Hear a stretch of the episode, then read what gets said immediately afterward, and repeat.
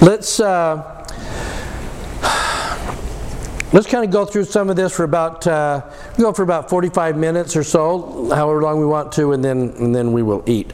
Um, now, I wanted to start then with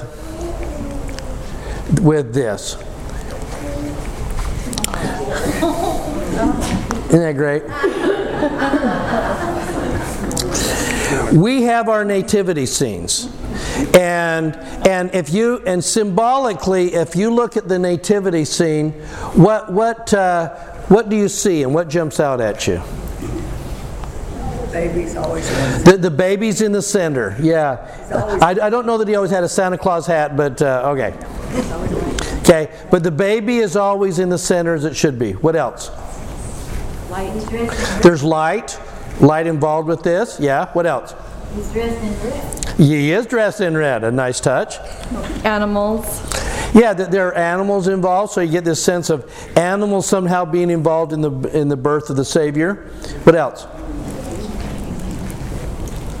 His mother is always looking at him. Yeah, mother is, is close, you know. And in fact, at the end of Luke 2, when it talks about that she kept all these things, pondered them in her heart, uh, you get a sense that she is in awe of what is going on here. And, you know, I I know with Cindy and certainly with a lot, an awful lot of you, there is that first look between mother and child. There's like, here's this amazing thing, it came from me, and there it is. But it's beautiful, even though they look like they've been through the war. it's beautiful. look like an alien. Okay, yeah. So um, the people um, quite European. Like, Yes. do you think they would have looked that way? No. Um, we are our, our conception of all of this is always based, as it is with church history.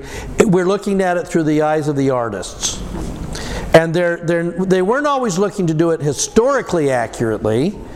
Church history as well as this, but uh, obviously a lot of the artists were European. The Dutch artists were really prominent. Um, so, and and um, a lot of them were uh, the paintings we have were commissioned by by kings and princes and, of countries.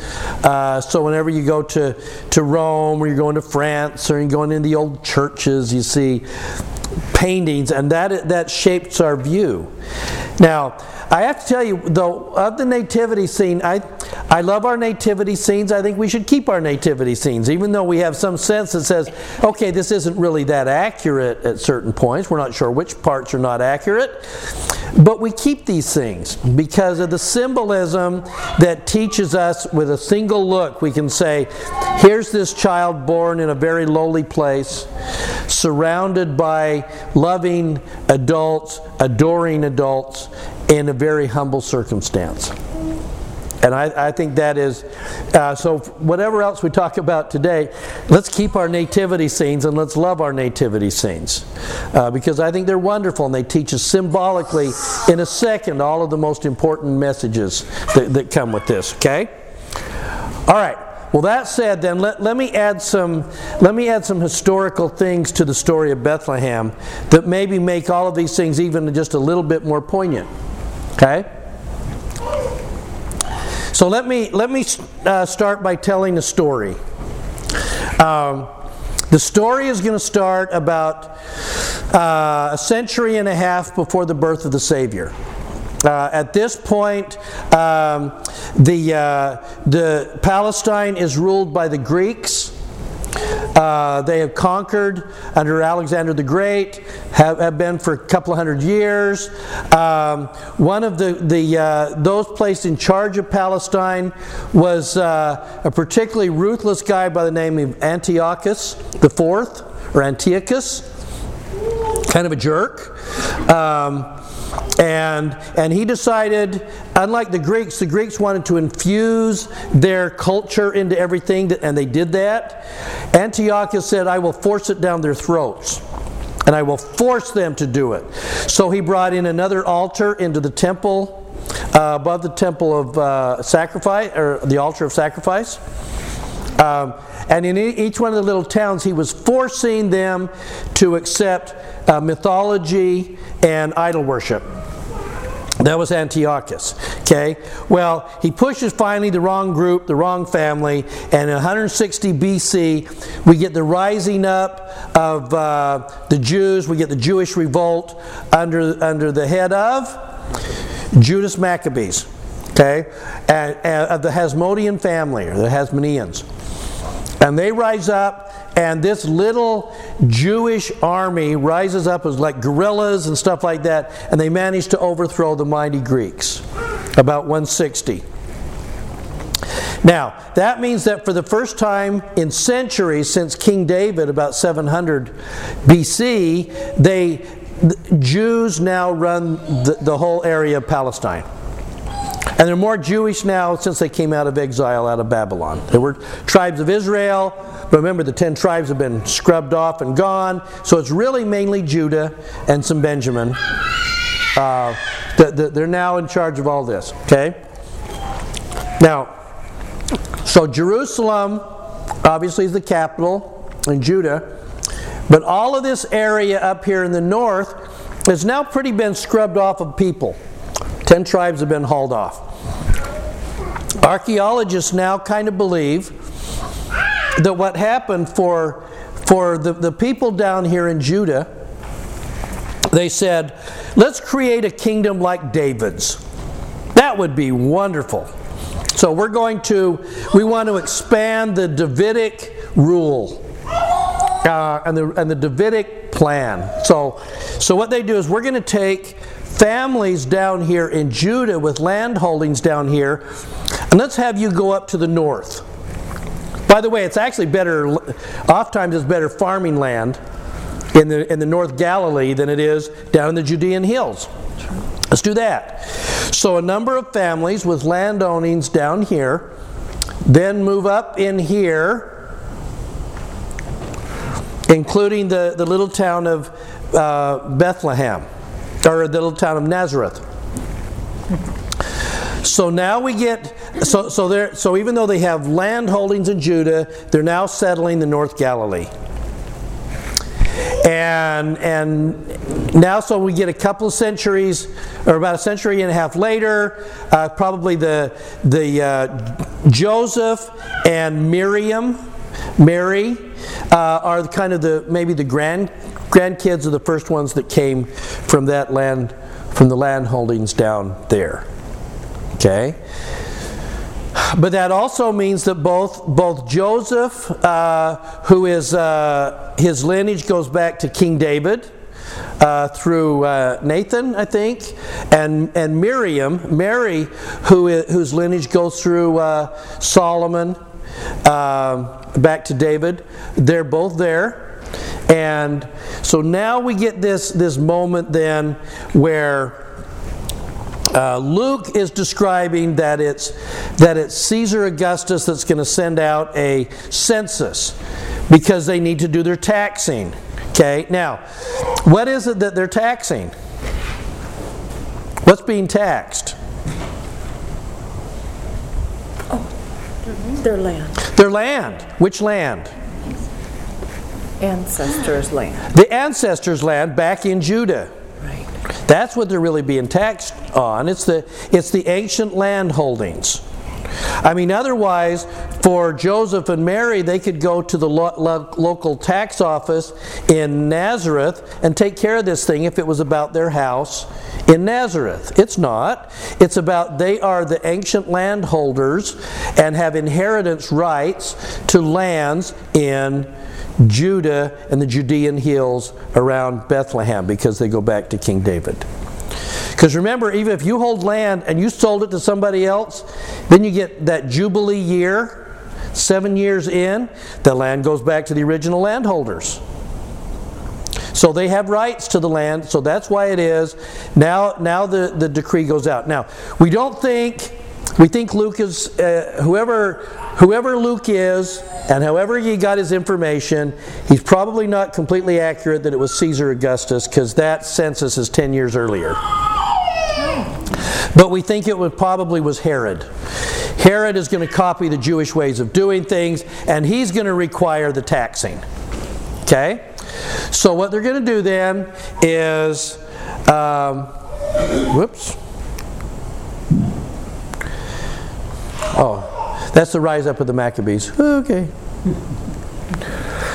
So, up here in Nazareth, then, uh, we would think that right about the time that this order by Herod, that they want them to come down, at some point you got to come down to the and, and register your land so that we can know how, how many taxes to give you.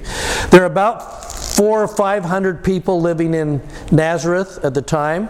It's still kind of uh, kind of a settlement up there. It's not real big. Uh, now, we tend to say that Joseph and his family were carpenters. This is pretty authentic. Probably not. Probably not. I don't see it. Joseph wasn't a, a carpenter in the sense that we would think carpenter. Okay? What was Nazareth? What was their big what was their big industry? It was a stone quarry. They were they were they were carving out stone for buildings in uh, uh, Caesarea, in uh, in all of the buildups of the, the Roman cities, they built on stone. They built on marble, and and Nazareth was providing stone and expertise for the carving of stones out to the, the Roman settlements that were being built up. Okay, so he was a carpenter in the sense that he would use wood and maybe some of his footings and stuff as he's, as he's laying stones out, but primarily he was a stonemason. Now, by the way, if you picture Jesus as growing up among stonemasons, now listen to some of the words that he uses in his sermons. What does he call Peter? The rock. What does he refer to himself as? The cornerstone, the chief cornerstone. And he's going to build a foundation. You know, if you start listening to all of the, the stone and rock things that he talks about, it becomes very obvious that he has his connections in stone masonry. Okay? Okay, so. So here we have, so, so based on the stories that we have, then, um, Joseph is going to be able to uh, find a beautiful maiden among the, uh, the uh, other uh, Davidic uh, relationships that are out there, and he's going to find Miriam. Mary. And, and he falls in love with her and they become engaged. Uh, now, picture the moment then when, when she's going to go off and she says to Joseph, uh, my, my aging relative down in Judea is, is having a baby and it's kind of a miracle. She's pretty old. I'm going to go down and help her with her pregnancy. Great. I'll see you in a, I'll see you in a few months. Okay, then she's going to come back after a few months, and the problem is now what? She is pregnant. Okay, now, how's that going to go over in a small town of 400? Uh, we, th- we think and the more rural you get, the more rigid the religiosity becomes. Uh, even though there's some idea that, that uh, Joseph's family might have been Sadducees, so connected to royalty, and more likely more Pharisee. And more Pharisee can be more rigid. And more rigid means if she's pregnant, she has dishonored you, she's dishonored your family. Uh, now, we don't know how this happened. Either she met a guy or, or maybe she was attacked and assaulted by somebody. Don't know. But the reality is, is that when it comes to somebody who's going to dishonor a family like this, the penalty would be death. It's got to be a stoning. Okay? Now, here's Joseph's response. Matthew says, um, after he's talked with her, and, and imagine, by the way, for a second, imagine that conversation. I don't know whether Mary wanted to talk to him or whether she just hid herself in shame. But she's starting out with all of this shame. She can't be out there, she's at risk. And even if she does have a conversation with Joseph, what's she going to tell him? I can't tell you. I can't tell you what's happened. And they didn't really believe in revelation or No, nobody was seeing angels or anything like that. And, right, right. Oh. Why would she be shameful? Because she's she knows she's dishonored his family because because in public she's pregnant and they're still engaged. They haven't She knows, she knows this real story. Right. So she knows what it is, but for her to actually walk out to the out into the marketplace and out to the well to get water, the scorn heaped on her would have been tremendous. Especially when here's Joseph and she's saying to him, I can't tell you. Well, why why I can't tell you? Just trust me. She, everything's at risk for her. Everything's at risk. I've always heard that she was really young. She could have been fairly young. She could have been 14, 16, something like that. Was a- I've heard he was older. W- w- One of the, one of the, the uh, mid, uh, Middle Ages traditions that uh, in trying to somehow explain how this works, and I think it was uh, Justinian, uh, and then Augustine jumped on, on over this, and they say, well, you know, Joseph was much older, and he had a wife by somebody else uh, who died, and so Mary was really his second wife and so he had other kids and and so we get all of these spinning of all of these stories none of which come even close to being uh, anywhere scriptural. And in fact as i'll show you in a second there's actually a, uh, a layering of uh, the stories that we get from ancient papyri trying to write the book of luke and the and the and the old the the the later well, there's different stories, even in the in the uh, records that they drew on to do the book of Luke. But May I ask what- yeah,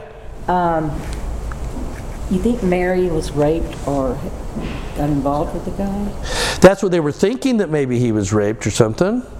Who knows? What they were thinking? Yes. Okay. Yes, yes, yes. Yeah, because they would have got, well, because the, the last thing they'd say, well, this is from God. They'd go, well, she just, she went, we know those Judeans down there.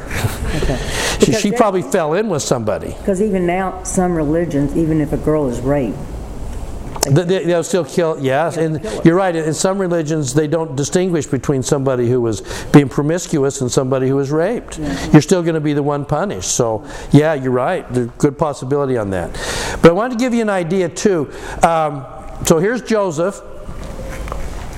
Uh, but, but Matthew says, and well, he thought on these things, and there's the Greek word, uh, behold, the angel of the Lord appeared unto him in a dream, saying, Joseph, thou son of David, fear not to take and there, marry thy wife, for that which is conceived of her is of the Holy Ghost.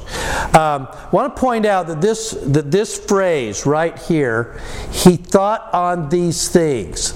And again, there's the Greek word. That root word there, th- uh, thymio, the better translation in the Greek is he was fuming. He was angry. This another time that this this word uh, uh, thymio is used when they get ready to throw Jesus off, off the rock quarry when he comes back to Nazareth and preaches in the synagogue, and he says, "This day is it now heard in your ears." In other words, I'm the Messiah, and they rise up in a rage to throw him off the stone, the stone quarry. Same word by Luke. So uh, there was always a bit of a sense with Joseph, especially as you get to the King James committee that's writing the King James Version. It seems a little unseemly to say, first of all, Joseph was mad, and then to say that he was mad at the Virgin Mary. Seems a little unseemly. But wouldn't that make perfect sense for somebody that feels like they've been dishonored, or at least, at the very least, betrayed? I thought she was somebody different.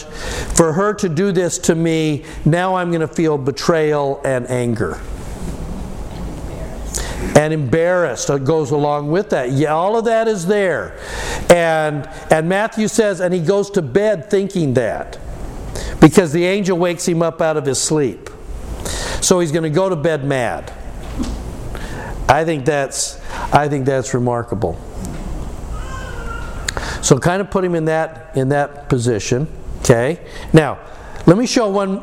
Let me show you one more. Uh, and I I hope I did this. Um,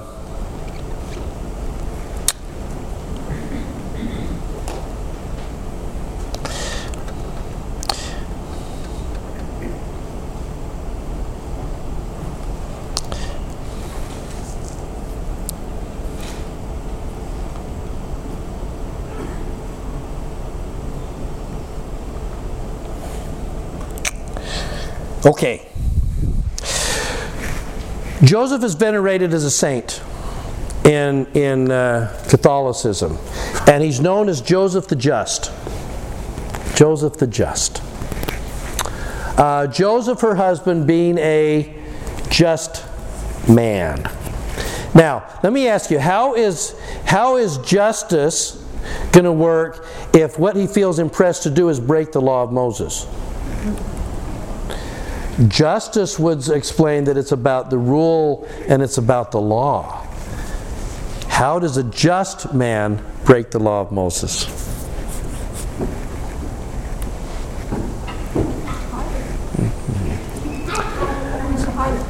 It's what?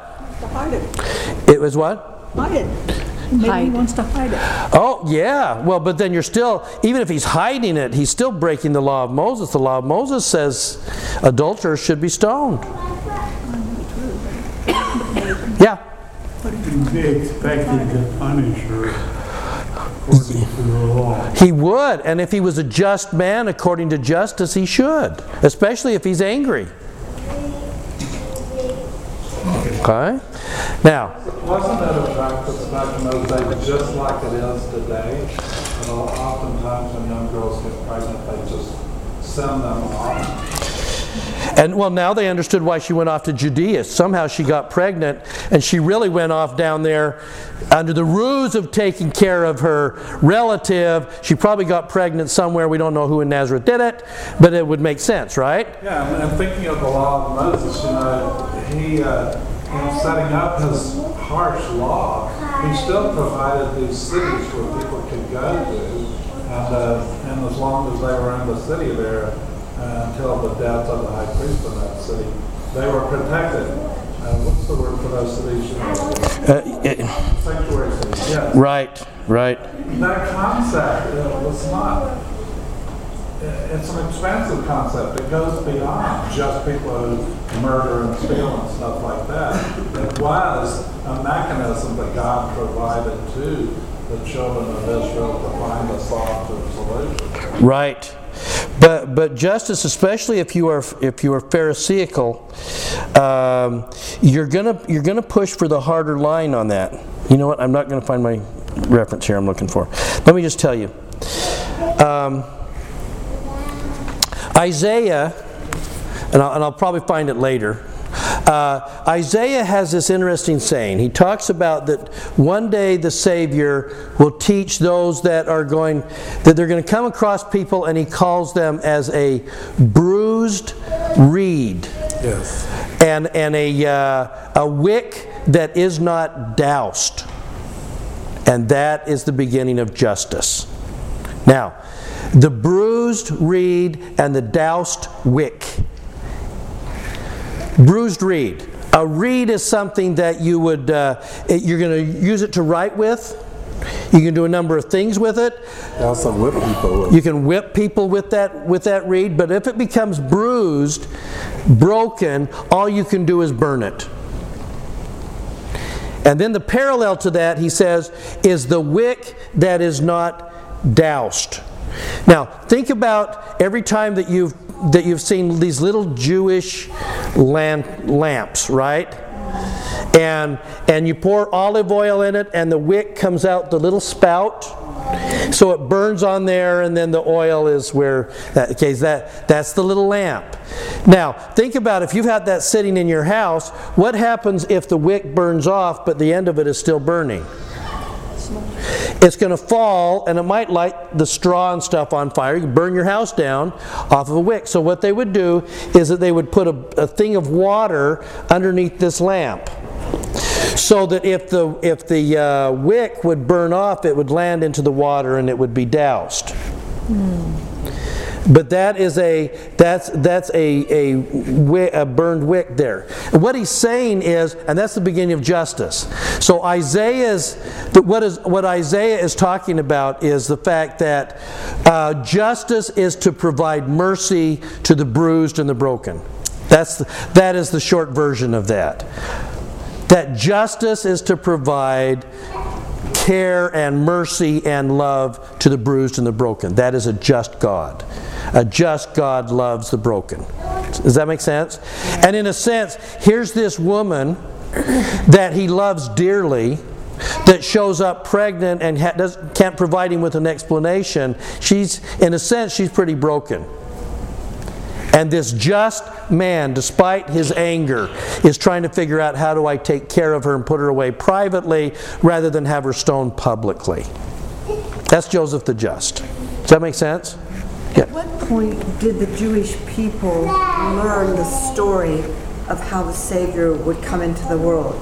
At this point, did they know that story and anticipate maybe me being Mary, I might be the one, or they didn't know it yet? Well, for Mary, uh, she, she says, well, where would they know somewhere along the way? Remember when the wise men show up? We'll talk about them in a second.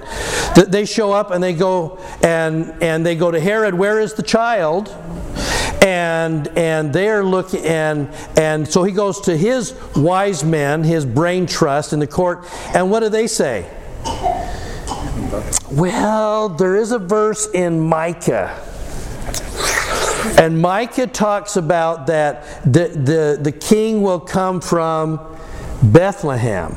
So even for if Mary Miriam thinks that one day there will be a Jewish maiden that will get to somehow be the, the birth of this, I'm in Nazareth. I'm not even in Bethlehem. So it would have been a shock to her and a shock to everybody else up there. It's going to make sense when she's got to come back and register her landownings in Judah that maybe some of that comes but even then she's not supposed to tell anybody neither's joseph they're going to keep this a secret even when they show up into town which provides more drama here's the, here's the, here's more drama to this okay so they're going to start up here can hardly see that. The, the Nazareth is up here in the corner, then they're going to come all the way down below. So they're going to start up here, Nazareth, just just out from the Sea of Galilee. They're going to come down through here. Ultimately, this will be like Samaria, but at this moment, it's still where the, there's not a lot of people here. They're going to come down here, probably with family, probably extended family, because for one thing, he is still not married to her. He's engaged to her. Okay, uh, the idea. Uh, Matthew 1. Uh, New Testament.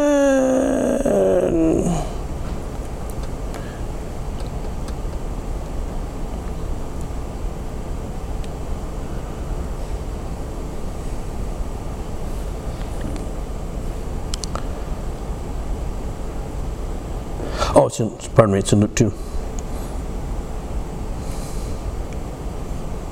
Ah.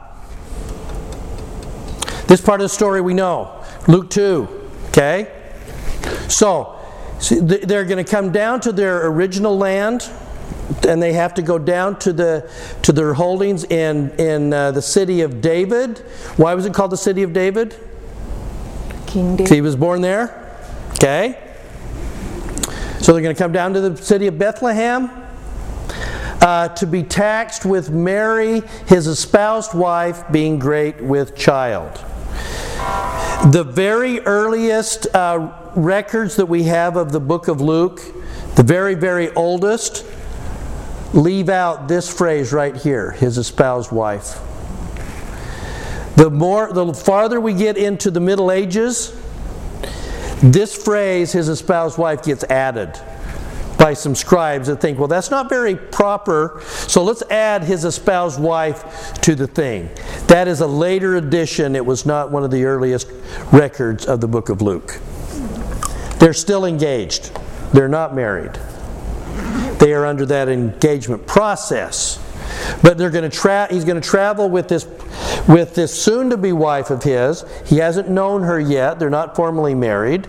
They're coming down into Bethlehem. They're going to travel with a group, kind of caravan kind of thing. Okay, we have we, we like this image of the of those two on a donkey heading down there. It's a it's a fun image.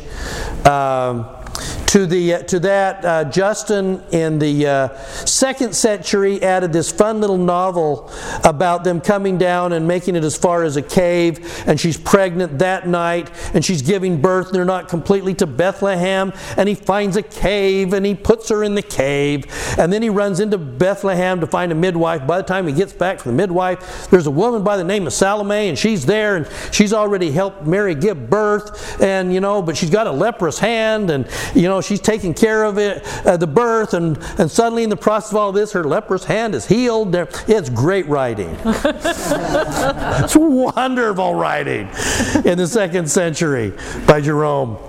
Okay, not even accurate. but they're traveling down here together. So this part, his espoused wife, is is uh, added uh, to that. Now.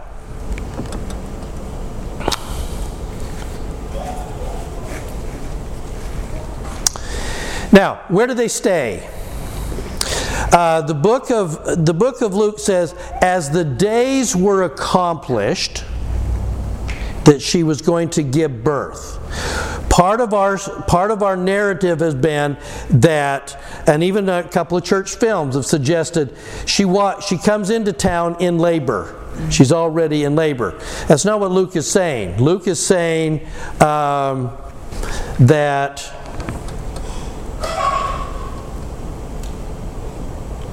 Verse 6 While they were there, the days were accomplished that she should be delivered.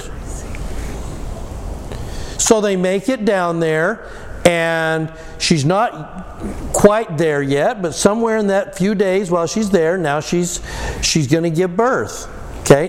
Where do they stay? Well, this is kind of an important thing. Let's go back to what we know.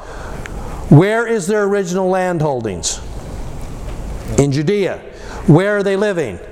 In Nazareth. They're coming back into their ancestral home. Elizabeth has family, or uh, Mary has family there, like Elizabeth. Joseph has family there. This is their original, their, their families here. Their, their holdings are there. Where are they going to stay in Bethlehem with family. They're going to stay with family. That's where they're going to that's where they're going to stay. Okay. Now, given that we know that we know that um, this is going to be somewhere around 4 BC, uh, and and uh, BYU scholars are suggesting that the birth uh, is going to happen somewhere between December and May. We don't know exactly when somewhere in that stretch.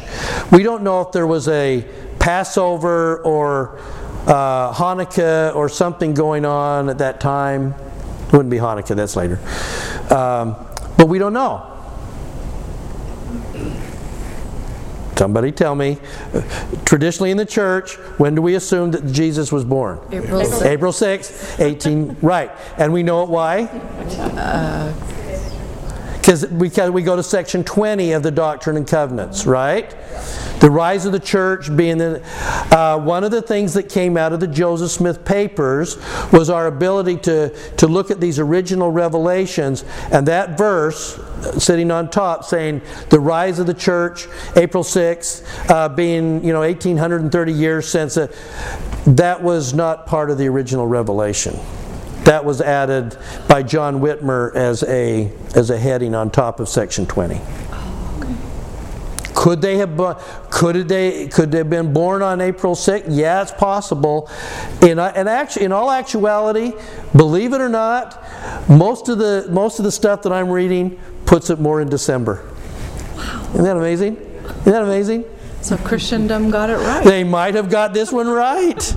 yeah, we don't know. It could have been as late as May, but I would say about half the scholars I'm reading, uh, and th- those guys researching it really heavily, including some of the, the, the, the ones that have just come out, uh, some really great translations out of BYU, suggest December wouldn't be a bad guess. But we don't know. Now, so we don't know whether there was. We've tended to say, well, they come in and it's a Passover, and every and the house is the place is full, and there's no room for them anywhere. Well.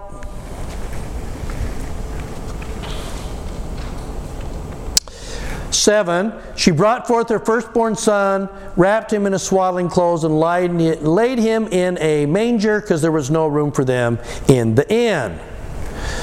The word in is a tip off because it is the same word that is used, and I actually I, I cross referenced it in Luke 22.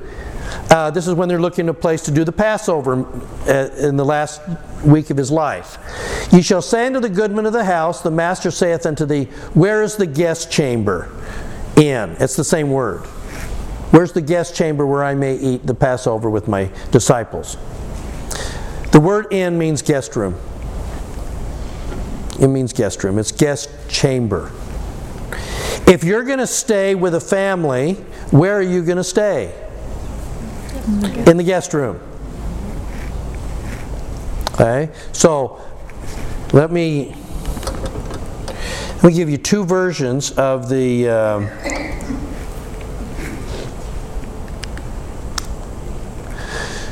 So there's first century Bethlehem. This is, this is where they're coming. Uh, again, walled city. There's two possibilities on here. I've got a single story and a double story uh, house. This is the single story, most likely. Uh, they would have the, the family living room is here. There's, a, there's an opening here where you can actually look in and see it. Uh, so the family lives right in here. Now, if you got animals out here that are feeding during the day, you really don't want to leave your animals out at night. Somebody may steal them. Or if it's a cold night, you want them to come in and be warm. So, what they would do is they would lead these animals around here, and the animal stalls would sit on the back of the house. And then between the animal stalls and the family room are the mangers. And the mangers would be the troughs uh, where you put the feeding kind of thing. Whether it's sheep or whether it's cattle, you're going to put the you're going to put the, the hay and stuff like that in the mangers. Okay? Now, a uh, second a two-story house at that point looked like this. Okay, if you got enough money, you build a second story. You put the you put the animals on the first floor rather than at the back, and so the mangers are going to sit out here. And then you're going to be up here, and so this would be this is the inn back here. That's the guest chamber on the back end of there. Okay? So there's a pretty good chance, either way, that um, my guess is if, if this is full up here and you're going and, and Mary is going to give birth to the to this baby in this area, at that point, let's assume it was this one. What's going to happen is, is that she's going into birth. You're going to go out, you're going to get the midwives, you're going to bring the midwives in, you're going to kick all the men folk out because she's having birth in the middle of the living room thing. So they're there, and, and so this baby would be surrounded by loving women, taking care of every need of Mary and of the baby. And they're in loving and taking care of and making sure that everything is okay. They're there, okay? And then they do a very common thing when the baby is born. They're going to do what they do with every other baby in in uh, Bethlehem. You're going to Swaddle. wrap, swaddle it up. Okay, I remember when uh, with one of our uh, grandkids, we, uh, we, the the nurse came in and she's and she's explaining to Katie how this works, and she says, "Okay, let me take this baby," and takes the blanket and tightly wraps the baby like a little mummy, and she's basically going, "See, you can do this and this and this," oh. and the baby doesn't care because the baby is nice, tightly wrapped, and and because it, feels very secure and safe because it's used to being in the womb. Okay, that's wrapped in swaddling clothes. Okay, now if. But we're here, we're, visit, we're in somebody else's house. Where are you going to put the baby? Yeah, let's put it in the manger. We can actually carve that out and make a nice crib out of the feeding stall. Soft hay, place the baby in there. Um, if they're here, I would think that if the, if, if the birth takes place kind of in here or here, uh, let's put the baby in, in, there, and I would imagine that mom would be sleeping very close so that, uh, so that she can feed the baby through the whole thing. Okay? Questions so far? Little different. Okay? Um, but, but you get this entrance right here, and I think that's kind of an important deal. Um, why?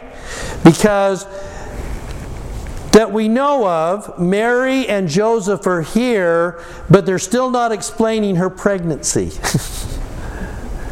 still, okay, eh, just trust us, this is okay, it's good stuff. They might have confided to family, but we don't know. You kind of get an intimation that probably they didn't. They just said, trust us. So, where's the message going to first then be told? Outside of Mary and Joseph. The shepherds. Ah, yes. The shepherds. So here's the here's the shepherds' fields. Um, it's kind of a hard Scrabble kind of thing. It isn't like wonderful fields. Uh, we have interesting uh, note here is that if this is if this is more March April-ish, uh, they're probably lambing, and the adults are out, kind of keeping watch uh, and keeping the watches of the night and watching over them. Um, however, uh, in reading my uh, pioneer grandfather's journal, Ar- Arza Hinckley, he talks about the fact that in uh, when they hear the gospel in Upper Canada in 1836, that he said his his grandfather he went to live with his grandfather after his father died. He goes live with his grandfather, and his job is to watch the sheep at night. So what Arza would do is he, actually he, he was learning how to read, and he, and he would take the Book of Mormon with him that they had just gotten from John E. Page, and he would go and he would watch the sheep at night, and he would read the Book of Mormon. He says he would just cry. He had a real tender heart. But that was the job of kids. If you're not lambing, your job is to watch the sheep, and the adults, who are going to do all kinds of things during the day, will go back and sleep, and it's the job of the kids to watch the sheep at night. Now, what happens if if this birth did take place in December or January? Yeah, it would be pretty cold. Who'd be watching the sheep? Good chance a lot of kids. Wow. Good chance. Now, by the way, this particular flock, what, what flock is this? It's five miles outside of Jerusalem. It's close by. People said, well, they're going to run these guys off to the high meadows and stuff like that. No, this is a particular flock. It's in the valley of what's called Migdal Eder. There's a, there's a tower there. And Micah talks about the flock at Migdal Eder. And this particular flock is?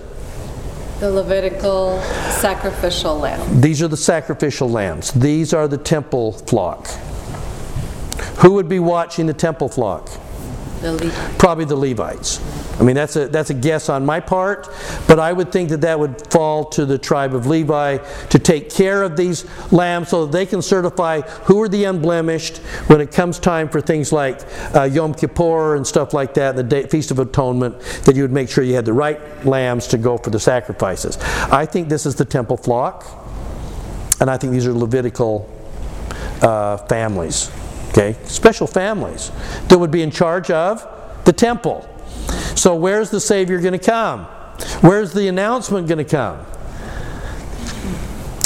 To the, the temple priests, kind of thing. I think that's really appropriate.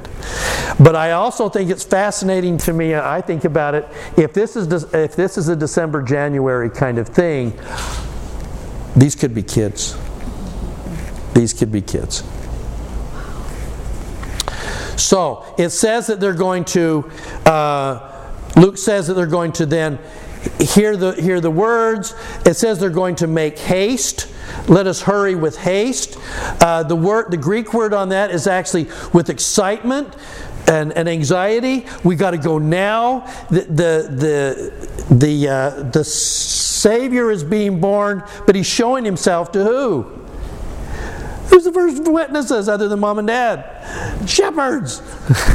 so the shepherd, uh, the, the, the lamb to be slaughtered, is going to be first witness to shepherds. There is lowly shepherds. I just think the symbolism on that is just magnificent. It just is. Okay? So, think about these shepherds that now get the message and he's and he's here and he was born down the hill. He's down there, somewhere in Bethlehem. So, picture if you will that night's journey. okay, what was the sign again? Oh, that was the wise man. What was the sign to the shepherds? The angels singing. The, the, the angel saying, if you go into Bethlehem and find the and this is the sign, you will know because he's wrapped in swaddling clothes. Duh, everybody's wrapped in swaddling clothes. But he's doing what? Lying in a manger. There's a baby in a manger. We got to find the baby in the feeding trough. Not every baby in Bethlehem would be in the feeding trough. now, with all due respect to the song, No Crying He Makes, there's a good chance this baby's crying. Maybe. Maybe crying out. I don't know. But somewhere, if you get this, you get this picture in mind. You know, I have a picture, for instance, of Nephi, uh, or when he's coming back in to, to get Laban. You know, when he's creeping through Jerusalem in the middle of the night, so that the people of Laban don't get him. You know, and then he finds La- Laban laying there, uh, drunk. Okay, I, I get the same feeling with the shepherds. the shepherds are like creeping through Bethlehem, and what are they doing? Well, I think they're looking in the doors. You see a baby in there? Nope. Is there a baby in there? Nope. Oh, okay. They're just kind of going from house to house. Look, no. Hey! There's a baby in there. Where's the baby? In the feeding trough, in the manger. And can you imagine them then going, um, excuse us, this is going to sound really weird. but we just had an angel scare the crud out of us. and he said that there was going to be, yes, this is him. This is him. Here he is. So you just get this worshipful sense of then the shepherds being able to come in and worship that night. And, and now to Mary and Joseph here, the first witnesses outside themselves, to confirm that the angel has spoken to these humble shepherds that are come in and say, This is what he said Glory to God on highest. This is the good news, and we're here. What a beautiful experience that must have been, and confirmation for Joseph. And, and I'm also thinking, my, my head goes to the rest of the family in the house. He's who? The shepherds, what? The shepherds are saying, yeah. Is that really true? yeah. they said they saw an angel. So'd we. May have been the same angel. We don't. Wow, amazing thing. So, so when the shepherds are going to go out afterwards, after they've had this worshipful experience, and they're going to talk to the people, it says it does. The word says they want. They wondered. The people wondered at the words of the shepherd. Now, the the word is astonished. They were amazed. The, there was an amazing thing that these shepherds were talking. This, the, uh, the Messiah has been born. That doesn't make any sense with what we think, but there's the Messiah. Okay? Yeah. A parallelism that you've taught us this year is Joseph likewise felt such relief when the angel told him he could then allow the witnesses to, to see the plates, and it was finally It's off his shoulders. just not me. And similarly, the parallel. Well, I also think, too, for, for Joseph, there would be a little bit of presumptuous here. Who was Joseph probably named after? Who was the Joseph in Israelite history? Joseph sold into, into Egypt. And what kind of things did, was Joseph known for? His visions. You know, so it's a little presumptuous to go, I'm like Joseph, I'm also having visions. It's kind of cool. Okay? All right. Uh, last thing. Um, I don't know that I put another thing on here. Um, last thing. Um, the wise man. Um, we know when it talks about that they came and found the child in the house, they're probably finding the child in the house. uh, who were the who were the kings? We just don't know. Uh, but I, I do think it's interesting that one of those possibilities are one of the traditions is that that these were actually the kings actually coming from Petra in uh, in Jordan uh, because they they looked to the east. They they were astronomers. Uh, they were closely closely associated with that, and that and Herod had married uh, Herod's son married the daughter of the uh, Petran king of the Nabateans. So, all right, um, is that plenty? So, so for me, the, the, the beautiful image that, that I look at when I think about the uh, nativity scene, uh, we tend to put it either in a cave or in a stall or something like that. I think it's a beautiful image. I really love the idea of him being in a very common house surrounded by the shepherds that have come to worship, by, surrounded by loving family that could rejoice in the fact that it's, back to families, it's back to, to caring in a very humble house. So, final comments on that? I just think there's one day. One day I look forward to in the millennium to running through the millennial movies. and there's some that we want to see. Wow, that Red Sea thing would be really cool. I want to see that one. Uh, this is one of those that I think would be a maybe on a kind of the uh, celestial Netflix top played movie. Let's see the birth. Let's see exactly what that looked like that little night in in Bethlehem. Yeah. The shepherds and the kings, the great, faith that they have. Because, you know, they just follow the star and come to the manger. Yeah, yeah. Th- those people that would either be following the star or following the direction of the angel to go and find in this place of humble places. So you come back to this idea finally of the Savior saying he would be born in lowly circumstances, the condescension below all things, but the people that would bear witness to him would be both kings and it would be common, both humans and animals, you know, all kind of coming together in this spot. They So- believe since the beginning, when the angels go, go to them. They have faith they say, go to see the Let's go up and see. Yeah, absolutely. What a wonderful semester. Uh, I'm looking forward to so so what we're looking for. Uh, let's uh, whoever's going to say the closing prayer. Let's bless the the fantastic stuff. Yeah. In the current issue of Smithsonian Magazine, there's an article on ancient scriptures. And in it, it says that Christ was born 6 BC. Yeah. Yeah. the light up? Yeah, this birth, somewhere between 4 and 6 BC, it has to be because we know for sure that Herod died in 4 BC. And so Jesus had to be born somewhere ahead of Herod. We know that that date for sure. Uh, so that's why I say there's a number of things, because what we're going to talk about uh, into this next semester, we're going to finish off church history. We're, in January, we'll finally get to Nauvoo. Uh, we're going to end up talking about the martyrdom, and we're going to talk about getting the saints to Salt Lake. At that point, then we're going to switch to uh, uh, first century uh, Palestine, and we're going to talk about where some of the records came from. That's one of the first couple of classes, where we got the Bible from and what sources we're drawing from, and and who we thought wrote Luke and Matthew and stuff like that is not necessarily who you think did it, but it gives you some idea where they might have been wrong on some things like like the dates. When will we start back up? Uh, so the the second week of January. That will be the 14th. The 14th, on Monday the 14th.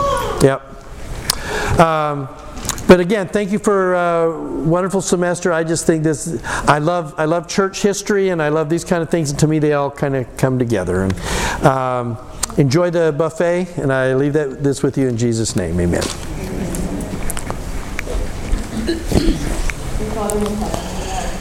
So very grateful to have had the opportunity